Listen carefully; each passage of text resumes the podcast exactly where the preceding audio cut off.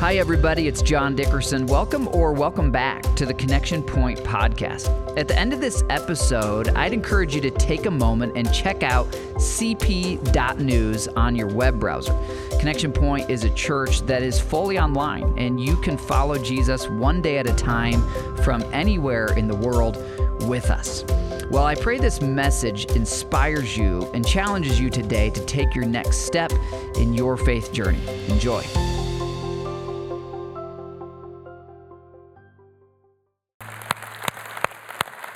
Yeah, God gets the glory. It's so fun to see Him working in our next generation, answering our prayers, that He would capture their hearts and use them in their generation to tell others about Him. Well, welcome to Connection Pointe. If it's your first time here, my name is John. I'm one of the pastors. Really glad to have you with us today. We're kicking off a series called A Life Giving Christmas. We really uh, pray for you guys when we put these different series together. And one thing we know is that the month of December uh, it's a crazy busy month. It's frenetic. It's there's just nonstop action, and then you've got you know family dynamics when you get the whole extended family together, and there's people who don't like each other, and then you got to figure out how to pay for Christmas presents and which ones to get. It's just kind of a stressful, busy month. So as we prayed for you. Our heart's desire is that every weekend here in December, we'll look into the Word of God in a way that gives you life. That's what we mean by a life giving Christmas. So today we're going to talk about how to find life through Christ when you're living in disappointment, or if you're living in a season of waiting and you keep waiting for God to show up, for God to work, and it just doesn't seem like it's ever going to happen. Uh, I don't know about you, I hate waiting. I just hate it. You know, if there's any way that I can skip the line or order ahead or get it to go instead. Like, I, I just don't like waiting. I, I've always been that way. I remember as a kid, I was into cars, I still am, and I just remember waiting till I turned 16 and got my driver's license so I could drive. And it just felt like it took forever. Uh, none of us like to wait. Turns out dogs don't even like to wait. Check this out, I have proof. Go ahead and take a look. White.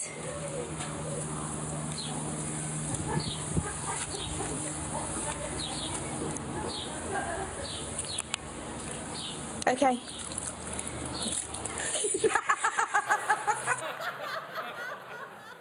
See, there's a reason we don't like to wait.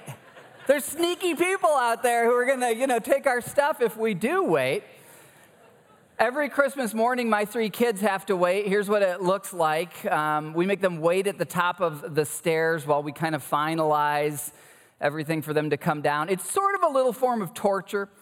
Uh, but I try, to, I try to tell my kids anticipation is half of gratification. You know, if there was no anticipation, you wouldn't enjoy it as much. And maybe that's true. That's not what I'm here to like preach to you today. That's just what I tell them, okay? But this is them every Christmas morning, and I look at that picture and it's cute. And of course, I'm biased because they're my kids and I, I love them to death. But it's also an emotional picture for me because for me and Mel, building the family that we dreamed of was a process of waiting in ways that we didn't want to. Now, when Mel and I got married, we were in our 20s, and Mel had always dreamed of being a mom. I had always dreamed of having a lot of cars. so the thought of being a dad, I had literally just never even really thought about it. Um, but then, you know, trying to be a good husband is okay, if you're into that, I'll, I'll get into that. And I'm just being honest, okay? So we got pregnant, and our first pregnancy, as the weeks went on, I started to actually visualize and think about what it would be like to be a dad. And all of a sudden, I was so excited. I couldn't believe like we had actually made a life together. We had created a little life, and just start to envision this this dream life. And then one day, I was at my office at the newspaper that I worked for at the time and got a call from Mel that she was having really severe cramps. And I raced home to her. And uh, long story short, we lost that pregnancy. That child is in heaven now. And that was the first of multiple pregnancies that we lost, children that are waiting for us in heaven. And it's part of our story that having the family that Mel desired and that I started to desire and that we dreamed of and that we prayed for, uh, it didn't just happen like that. it was full of disappointment. It was full of times of waiting. And I just wonder in your life right now if you can relate to that emotion at all. Maybe it is around having a child, or maybe it's around finding a spouse, like a, a loyal lifetime companion who gets you and is your best friend, and you're attracted, and just everything works. You just feel like you're waiting and waiting, and is God ever going to provide that person? Maybe you're in a marriage and the marriage seems so lifeless, so broken, so painful, so hopeless. You've waited and waited for God to heal that thing. And maybe today you're at a point where you just think, I don't even know why I bother to wait anymore. It could be your career, it could be your finances. Uh, in my life, sometimes it's even a, a, good desire for the kingdom of God. Like, God, I want to see you work in people this way. I want to reach this city or these people. And, and you launch out to do it, and it just takes longer than you'd think. Uh, in your life, what need or desire have you been waiting for and waiting? And right now, it just looks like it's never going to happen. Where are you waiting for God to show up and it's taken so long that maybe, maybe you've kind of thrown in the towel? Like, God's just not, that's just never going to happen. That's what we're going to talk about as we look into the Word of God today, because believe it or not, He speaks to this tension in our lives. And it's actually part of the Christmas story. Luke chapter 1 starts off this way in verse 5 In the time of Herod, king of Judea, there was a priest named Zechariah. So he's a priest, he works in the temple, he's got this heritage from this guy named Abijah. His wife, Elizabeth, also comes from this godly heritage within the Jewish people. Verse 6 both of them were righteous in the sight of God. It's a really important verse because look at the next verse, 7. But they were childless because Elizabeth was not able to conceive. This was their dream as a couple. This was her dream as a wife and she was not able. They were not able. You can just imagine the disappointment over the years.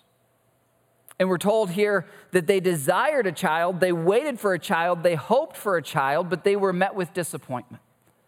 And you add time to disappointment, and, and your hope gets a little thinner, and then disappointment again.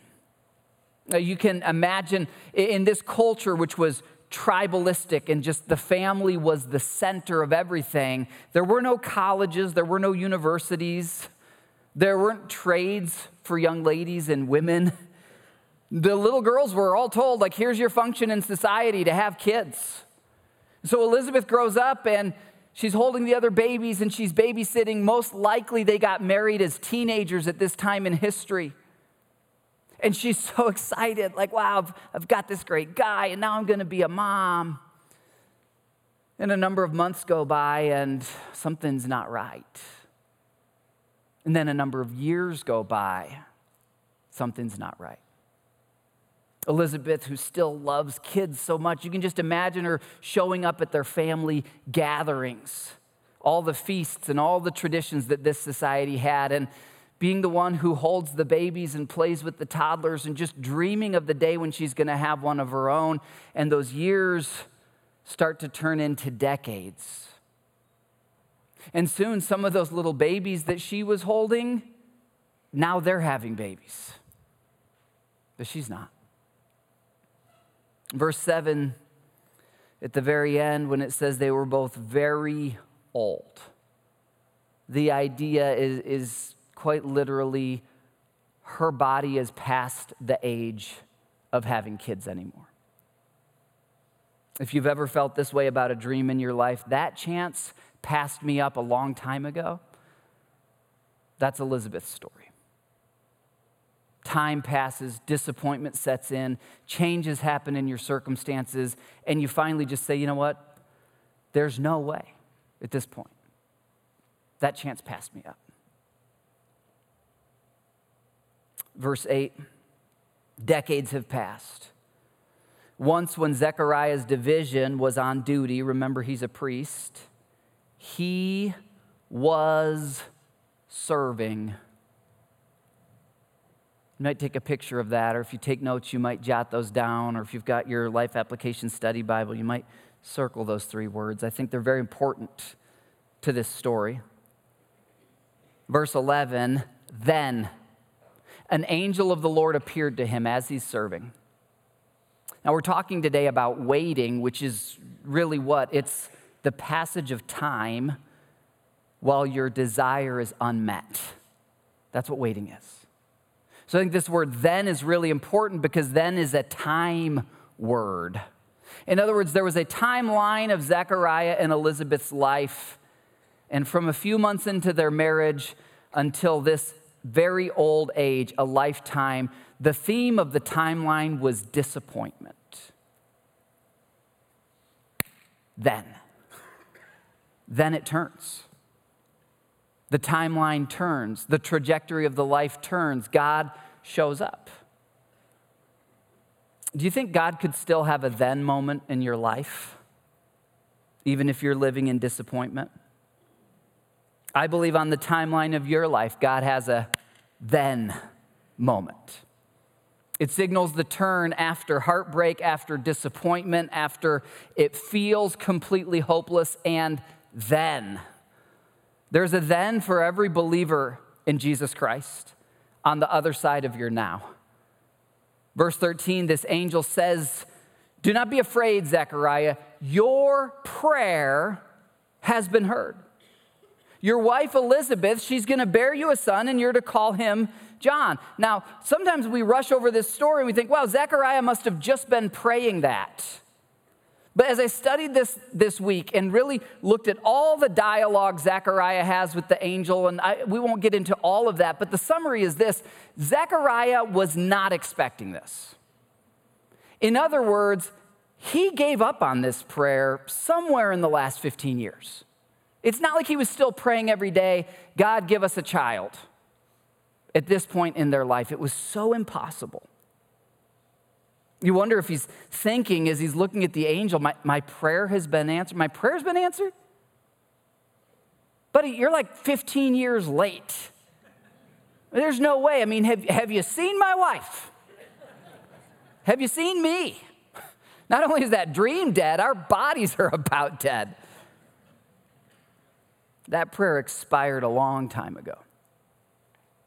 I wonder what prayer of yours is long past the expiration date. Maybe you've just accepted it's, it's just been too long. I'm too old to find a godly spouse, even though I desire one. My kids have turned down that road away from God, and as adults, they've just run from God. They're so deep in their darkness, it's too far gone. And you've just stopped even praying for them because it's so hard to even think about them.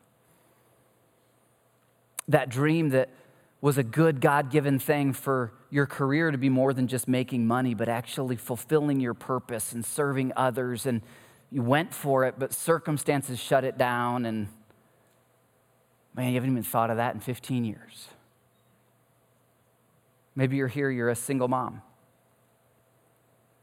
And you're a single mom who desires a godly husband and a godly dad for your child or children, but you look at yourself and you think, I, am just, I've made too many mistakes.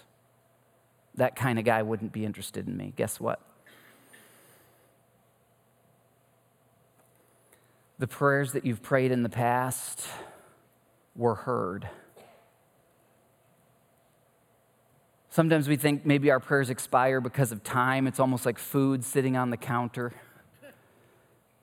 Sometimes our, our prayers, our good desires expire, not just because of time, but the elements. They just get spoiled by circumstances. And that thing we prayed for or hoped for, it has just become so impossible. Like, why even keep up hope? I'm just going to depress myself.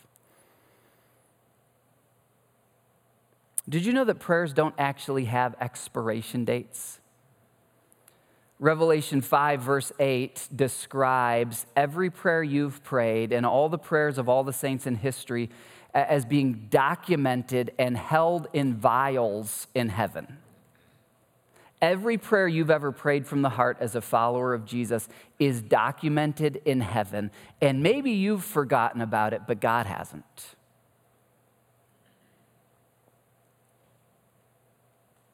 That prayer for a child, that prayer for a spouse, that prayer for your marriage, those good dreams and desires God's given you, He has not forgotten. And maybe you've given up like Zechariah and Elizabeth, but He hasn't given up. A few things we can take from this story. You might actually pull out your phone to get a picture of this one. It's a little corny, but I just thought it would be fun to put it this way, okay? Your prayers don't have an expiration date. Think of that every time you open the refrigerator, okay? My prayers don't have an expiration date. I wanted to give you something to remember. There's something else God brought you here to learn today, and it's this you don't get to pick the timing. I wish you could. I wish I could. But you do get to decide if you're going to be faithful or not. I know that when you're waiting, it feels like you're powerless. You feel impotent. You feel like life is just happening to you. These circumstances and these events are all bigger than you, and you just don't really have any say. But you always have say in whether or not you'll be faithful to God. And Zechariah and Elizabeth, they model that for us because here they are after a lifetime of disappointment, and they're at the temple, which is the church of their day. And he's serving. And they've been faithful to each other. A lot of marriages fall apart when one spouse or the other is living with disappointment. Sometimes it's not even the other spouse's fault, but they just split up because the disappointment. They were faithful to each other. They were faithful to God. They were faithful to God's work. And when you feel like, man, I, I, there's no buttons for me to push, there's no levers for me to move, there's no pedal, there's no steering wheel, I have no control over my life, you actually have complete control over whether or not you'll be faithful to God. Now, we know from Scripture we don't earn our salvation. And if you're here and some of this is new, uh, you need to know that salvation is a free gift through Jesus. You simply admit your need, you call out to Him to be the God of your life, believe He died on the cross for you and rose again. The moment you do that, you're adopted into the family of God. And now we're faithful to Him, not so that we can, you know, do good works to get to heaven, but because He's faithful to us. And we trust Him. And as you grow in Christ, your trust will grow. You'll learn to trust Him when it looks impossible. You'll learn to trust Him when He's nowhere to be found. And in your waiting, you have one of the greatest opportunities of spiritual growth in your life. It's not comfortable. It's like an athlete in training. The best training is not comfortable, but when you're waiting and when it's hopeless, when you're surrounded by disappointment and you choose to be faithful to God, you grow. I want to mention this. It's not in the slides, but don't disqualify yourself in your waiting. Now, you're saved by grace through faith. So when I say disqualify yourself, I'm not saying if you sin, you're going to lose your salvation. I don't believe that's possible personally. But what I am saying is this Zechariah and Elizabeth, they could have disqualified themselves in their waiting. They could have gotten so uh, hopeless and bitter that Zechariah says, I Forget this whole priest thing. If this is the God that I serve every day in the temple, I'm going to go just do a trade be a tent maker, a carpenter, a fisherman, something else. Elizabeth, let's just go find some other life apart from God because He didn't answer our prayer. But they didn't choose that path. And it's similar today for, for the, the single mom who's praying for the godly husband and the godly dad, and she's praying, but she's still messing around with all these guys who aren't qualified. And guess what? God sends the perfect man her way, and she's not there she's off with some other dude for the night. That's just an example, but it happens in all of our lives. It can happen that God, our salvation is by grace, grace through faith, but his best plan for our life, we have to choose it every day. And so, what I'm saying is, whatever your situation is, don't disqualify yourself in the waiting. You're, you're praying to be a parent, Qualify yourself to be the most godly parent you can be. You're praying for a spouse, prepare because God's going to bring that person and be like, when that person comes, I'm going to be the most godly man or woman I can be. When God opens the door for the business opportunity or the promotion or the ministry opportunity, I, am going to be spiritually fit for it because I was faithful in the waiting. Because you see, God is working in your waiting. And you can be too. You can be preparing yourself by faith. God's working. I know you can't see it, but you can choose to believe it. Become the person who God would want to be waiting to catch that pass that you're praying for. So, what else can you do while you're waiting? Well, remember those three words from Zechariah He was serving. If you'll keep serving God, believer in Jesus, then it's only a matter of time. It's only a matter of time until your then moment. Just a matter of time. Now, some of our then moments will be after our brief lifetime on earth when we're in the presence of God in a glorified body. For example, you could take two believers who have equal faith and they're both their bodies are riddled with cancer and they're both praying for healing. And one prays and the healing God gives is when that believer wakes up in the presence of God with no more pain, no more tumors, eternal life, joy, surrounded by their loved ones. The other one, God heals in this life miraculously. And the other one lives another 20 years here in this broken world and goes to heaven, dies from some other cause. Both of them get delivered, both of them have a then moment. And this is kind of the high level faith that says, any prayer I pray that I don't see answered in this life, I will see in the next life, which is going to last longer and be more important anyway. But keep praying with the hope that you'll get to see it in this life because sometimes, like Zechariah and Elizabeth, it's 40, 50 years later. In your waiting, serve God and others with all you've got. He who promised is faithful. All right, I can see it in the eyes. I see some of you are like, yeah, this is good. I needed this. And others of you are like, this is good for other people, but my situation's just too broken. I hear you. I hear you. That's exactly how Zechariah felt. Look at verse 18. Zechariah asks the angel, Okay, you're telling me my wife is going to have a kid. How can I be sure of this? Because I'm an old man and my wife is way too old to be having babies. In other words, okay, supernatural messenger of heaven, appreciate you stopping by. I think you're like a couple decades late. Those dreams are long dead. The angel said to him, verse 19, I am Gabriel. I stand in the very presence of God, and I've been sent from God to talk to you and to tell you this. In other words, this is from God. Do you realize who you're talking to, Zechariah? You're not just doubting me, you're doubting God. and then uh, Gabriel's going to flex here a little bit. Verse 20. Now, you're not going to be able to talk until the day your baby is born because you didn't believe my words. This isn't from God. This is just angels have free will too. Gabriel's like, this is what you get for doubting me. because you did not believe my words, which will come true at their appointed time mic drop. Angelic mic drop from Gabriel. I highlighted those words at their appointed time because waiting is all about time. This led me on a little word study in the New Testament. This phrase is used three times. Here's another example that applies to your life Galatians 6, verse 9. Let us not become weary in doing good.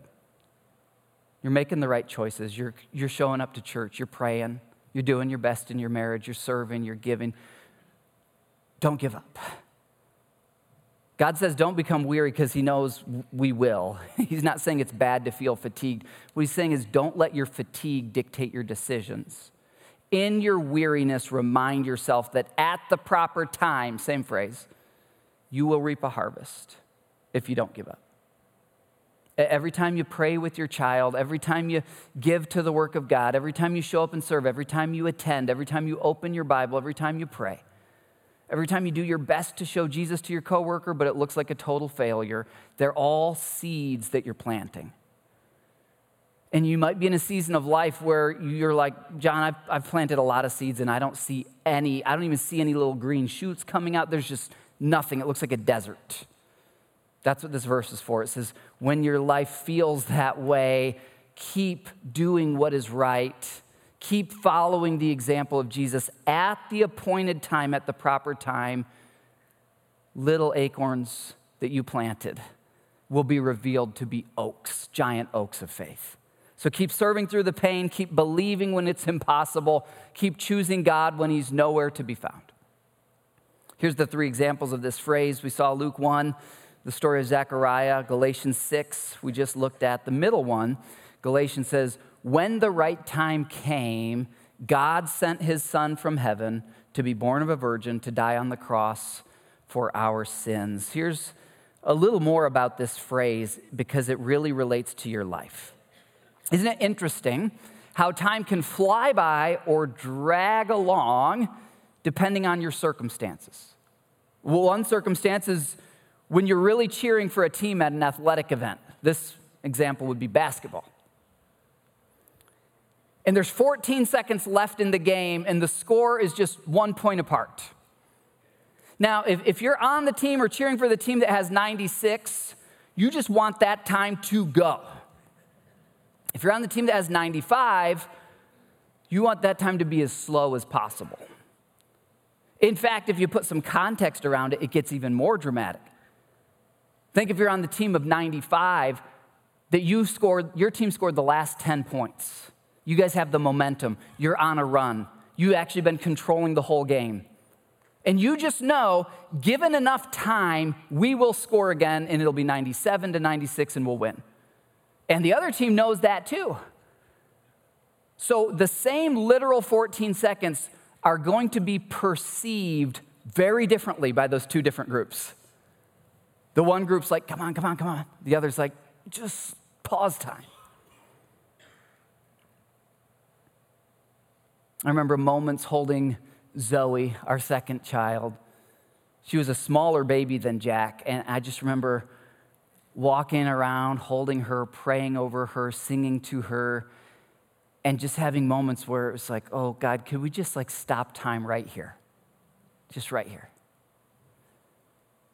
And then I've had moments, and you have too, where you're in pain, emotional or physical or spiritual. And you just wish you could just turn up the dial and fast forward to when the pain ends. There is actually a clock running in the universe and the things you've prayed for, the things God has ordained for your life, the good desires He's planted in you, there is a countdown. You don't see it, but it's actually happening every day. You can rest assured that the clock is running, time is running. Every day you're one day closer, every moment you're one moment closer. Choose to be like Zechariah and Elizabeth and say, you know what, God, it, it's just been disappointment. I don't see it, but I'm just going to keep believing you. I'm going to keep being faithful. Believing that when you do show up, that then moment is going to be so worth it. The Greek word that's used here for the fulfilling of time, pleroma, is the idea of to fill up, and it was actually used by the ancient Greeks when they would pack their cargo ships. So if you had a cargo ship and you were filling it with grain around the time of Jesus, as the grain started to fill the ship, once it was completely full, it was pleroma. That's the word that's used here. When God says, waiting for the appointed time, all these other things have to add up, and then boom, I set my events in motion. Kind of like these old sand timers. And what God's saying is, whether you see it or not, events are accumulating that are leading to the answers to your prayer and leading ultimately to the work of God and the will of God. You don't always see this accumulation, but it's happening. And believer in Jesus, you can rest assured, Romans 8 28, he will work all things together for your good. Jeremiah 29, I know the plans I have for you, plans to prosper you, not to harm you. Ephesians 3, verse 20. As you live with Christ and as you pray in the Spirit, He will do exceedingly abundantly beyond what you could ask or imagine. Time will fill up, it will happen. So don't give up waiting while the sand is accumulating. Last little angle of this ancient phrase, in due time, is this guarantee that it's inevitable, it will happen. It's used to say, the sun will rise, winter will come. And of course, if you live here in Indiana, by the time it gets to February, you think, winter will never end. But guess what? Then spring will come. You can't rush it, you can't control it, but you also can't stop it. It will happen. Those prayers you've prayed have been heard, they will be answered. I love this moment in Zechariah's story the angel's talking to him about his son, verse 14, describing this child who's going to call him Abba or Daddy, and he will be a joy to you, Zechariah. He will be a delight to you. Not only that, Zechariah, many people are going to rejoice at the birth of your son, for he will be great in the sight of the Lord. What more could a priest who serves in a temple want? A son who's great in the sight of the Lord? And the angel goes on to describe you know how you all have been waiting for the Messiah for 700 years? Your son is the one prophet who will know the Messiah and will actually be his running mate and introduce him to the world. That's what you've been waiting for. Worth the wait. When God's timing is longer than you desire, his blessings are likely to be greater than you desired. That's exactly what happened to Zechariah. And out of the heartache of the disappointment springs just overwhelming joy and awe at wow, only God could have turned those events around. Only God. I shared with you about some of the pregnancies Mel and I have lost where those children are in heaven. Some were what you call a miscarriage. One was what's called an ectopic pregnancy, which is a whole other difficult thing. But we could have biological kids. We had two, and, and we could have more. We just knew it's not always an easy road. And in our disappointment, in our grief, we didn't enjoy the process, but there's a few things God has done through that. A one is we have an empathy and a compassion that we wouldn't otherwise have.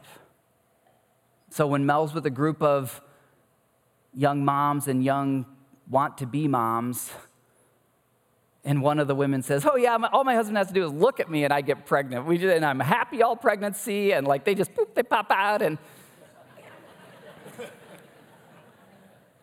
and you look to the other side of the table and you see a, a, a young woman sitting there with her mouth closed and with tears in her eyes.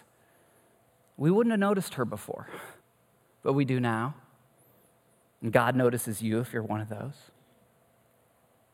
Also, um, through that, we started to realize this imbalance in the world because it's broken by sin and by Satan, that there's a lot of really good people who desire to be parents and can't be.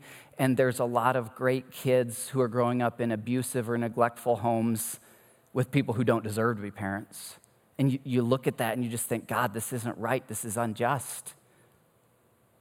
And it was really because of that that we started to pray and think, hey, what if for our third, though if we tried long enough, we could have a third one biologically? What if God is using some of the pain in our life to make us see something we didn't otherwise see? What if we're supposed to adopt? we started praying about that and just asking God, God, is this what you want for our lives? That's not his plan for everyone, but as we prayed, God made it really clear that it was his plan. Uh, and I look now at my youngest. She's in this picture on the right. I'm going to try to get through this without just like bawling. We love all our kids the maximum you can love a person, okay? And they're all perfect in our family. Sinful, but perfect for our family. I don't know how to put this in words other than to say if you were to mix me and Mel's DNA together a million times and show us every possibility There's not a single one of those that we would pick. There's not a, a person who's ever lived that we would rather have in our family than our youngest. Like she just, she does complete our family and she's so patient and kind. And God has given us this gift that we never would have received if we just got everything we wanted in life. we didn't even know what we would be missing out on. And I'm telling you guys, if God hasn't answered your prayer yet, if you're in disappointment, you can trust Him. Keep serving Him, keep being faithful. He's got a good plan. So, for Elizabeth, you can imagine these 40 or 50 years of waiting were all the main character of our story. But really, her 40 or 50 years of waiting is just a little piece of a bigger story that Israel had been waiting 700 years. Isaiah 7:14 a virgin will conceive and give birth to the Messiah 700 years later. Elizabeth becomes part of the story. Waiting is a normal part of following God through this broken world. I wish it wasn't. I hate to be the bearer of bad news, but He always brings good from it if you keep looking to Him. Uh, you could look at it this way really, from Genesis 3 till Christ returns in Revelation, has been this much bigger story. And even the 700 years of Israel waiting is a smaller part of the story. When Jesus died on the cross, rose from the dead, said, Go tell all people of all ethnicities that salvation is found in my name. I'm going to go to heaven to prepare a place for you. In the days coming when I will return, I will judge evil and sin, and there will be no more death, no more suffering, no more pain. And we believe that. And for 2,000 years, we've been waiting. But God's working in the waiting. There's a little tiny bubble up there to the right. That's your waiting. it's one of about 8 billion bubbles in the world right now, many more throughout history. Elizabeth and Zechariah waited most of their lifetime to become parents, but their son, John the Baptist, he was worth the wait. Israel waited 700 years, but the Son of God on earth, worth the wait. The church has waited 2,000 years, but when he returns as King of Kings and Lord of Lords, worth the wait. And whatever you're waiting for in God's plan for your life right now, I'm telling you, worth the wait. What God has for you is absolutely worth the wait. What he had for Zechariah and Elizabeth, not only did they get to be part of this story, but he had a ministry for them to perform that was so fulfilling that for all of eternity, they're the only people who got to do it. Here's what I mean. Let's jump to Mary's side of the story. I'll go through this real quick.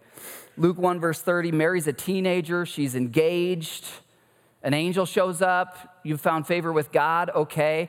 You're going to conceive and give birth to a son. Wait, what? You're to call him Jesus. He's the Messiah. How will this be? Mary says, I'm a virgin. This can't happen. This will destroy my whole plan for my life. The angel answered, The Holy Spirit will come upon you, and the power of the Most High will overshadow you. So the Holy One to be born will be called the Son of God. And as Mary's thinking, This is impossible, the angel says, Hey, remember Elizabeth? You know, the old lady who's always holding the babies at the family reunions, and your mom's told you the story about how disappointing her life has been because she's never been able to have kids of her own? Well, guess what? She's also pregnant. she who was said to be unable is in her sixth month of pregnancy. So Elizabeth is six months ahead. She's showing at this point.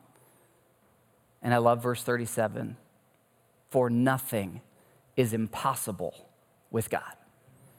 And the last thing I want to show you is this Mary's story is intertwined with Elizabeth's waiting.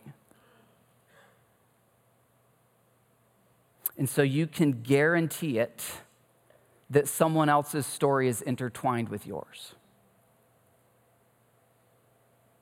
God's going to minister through you in a way that you, you wouldn't have been qualified to if not for this waiting that you're in. Verse 39 At that time, our theme, Mary got ready and hurried to a town in the hill country of Judea. So, if you've read the whole story, you know this Joseph was going to divorce her, he was going to separate the engagement. The whole town is going to be up in arms that she's pregnant. People aren't going to believe her story that it's from God, even though it's true. She has to go somewhere. So, where does she go? She runs to the house of a relative. Read it. Who, whose house does she go to? Say it out loud. That's all right, Zechariah and Elizabeth. She goes to their house, and, and here's what you might not realize. Look at this, verse 41. When Elizabeth heard Mary's greeting, the baby in her leaped. Elizabeth is six months along. You picture this like old, old lady, six months pregnant. And Elizabeth is filled with the Holy Spirit. In a loud voice, she exclaimed, Do you have a relative like this? Like, oh, you're here. I'm so glad you're here. That's Elizabeth. She's not bitter and angry in her old age. She's so excited to see Mary. Blessed are you among women. Here's the point, verse 56 Mary stayed with Elizabeth for about three months and then returned home. Now, I could give you an hour long message on that verse, but I won't, okay? But I want you to just let the Holy Spirit work in you and use your imagination a little bit. Three months. A teenage girl who's pregnant for the first time and scared, an old woman who thought she'd never be pregnant and had given up on that hope, and for three months they're together. I've not experienced this because I can't get pregnant, but I've seen sisters be pregnant at the same time or cousins. And when you're a woman and you have a, a blood relative or a, a family member and you're pregnant at the same time, and you're both like, you're going through all the same pains and changes, that is a once in a lifetime bond. I've seen it from the outside. You guys, this is what happens for Elizabeth and Mary for three months. They're washing clothes together. They're, how did you sleep? They're helping each other. Why is Mary going to be there for three months? Well, Elizabeth is at six months. What happens after three more? Nine months. Mary is there and she watches John the Baptist be born, knowing that six months later, that's what, like, she's learning. She's almost like an apprentice. Now, if Elizabeth had had the life of her dreams and she had, you know, five or 10 or 12 kids by the time she was 40 and then she stopped, Mary shows up and Elizabeth's kids are all moms of their own, could Elizabeth have ministered to Mary? Uh, maybe. But God designed this this way so that the only other person in all of history who could understand some of the things Mary was feeling, that was Elizabeth. Think about this. When Jesus was crucified on the cross, the God of the universe dying for your sins and mine, all the sins of humanity, those feet that were hammered through, that little foot in the womb of his mom Mary, the kick against the womb. Other than Mary's hand, the first hand to ever say, Feel this, that was Elizabeth. Elizabeth, because of her waiting, because of her disappointment, because of her faithfulness to God in it, gets to play this part in the story that just, it's incredible. And don't miss this if Elizabeth's life had gone the way she wanted, if she had just gotten everything she prayed for immediately, she wouldn't have been able to be there like that for Mary in that moment. And in the same way, whatever you're waiting for, it is worth it can summarize that idea like this Your hospitality in your waiting, in your disappointment, it could be what carries someone else through their waiting. And guess what else? When you start to serve others while you're hurting, it starts to get your eyes off of your own misery. And your own waiting starts to speed up. Your perception of the time starts to accelerate. So, church, minister to each other this December because every one of us is waiting for something. Everyone around you has some unmet desire. Let's love each other. Let's be hospitable to each other. Let's bring those who don't yet know Jesus into loving meals and environments and moments where we can show them the love of Jesus. Well, next week we'll be in part two. Let me just summarize today's message. If you want, you might take a picture of this as you live this out this week. What have we learned? Your old prayers have not expired. Second, God is working in your waiting. Third, in your waiting, serve God and others with all you've got. If December is a brutal month for you, serve more. You can serve here at church. We've got tons of services. We've got a bunch of Christmas Eve services. We'll have our first ever at Fishers Christmas Eve service on December 24th. Maybe you want to serve here on Saturday, the 23rd, and go over and serve at that historic service in Fishers on the 24th, or in Avon, which now has two services. What God has for you is worth the wait. So don't give up, don't disqualify yourself. And your hospitality, as you're waiting, it might carry someone else through their struggle while accelerating the speed of your own. God is at work in your waiting, and you can be too. Let me pray this for you. Father, I just want to thank you for such a beautiful church, such beautiful brothers and sisters. They're so precious in your sight. And God, you see in every one of our lives those painful disappointments the loss of a loved one, the death of a dream, the unmet desire for a healthy thing. God, some of those prayers we stopped praying years ago, decades ago, but we just return to you in this moment saying, God, we trust your timing, we trust your hand. You're the God of Abraham and Moses, you're the God of Zechariah and Elizabeth, you're the God of us today. You're always at work, even when we can't see it. You're always faithful, even when we don't feel it. So, Lord, today, breathe life into us, breathe faith into us breathe perseverance and endurance, and may we serve through our storms like Zechariah did. May we remain faithful to you and to your work in this world. And God, today, would you just strengthen our faith that our then moment is coming. And until then, we'll be faithful to you. We pray in Jesus' name. Well, if today's episode encouraged you or helped you in any way, we would invite you to keep following Jesus with us. We send out a daily video text devotional. You can receive that and you can learn how to gather with us online or in person for our weekend services.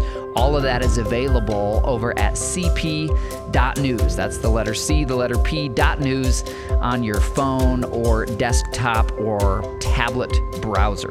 Thanks again for joining us, and please join me again next week for the Connection Pointe podcast.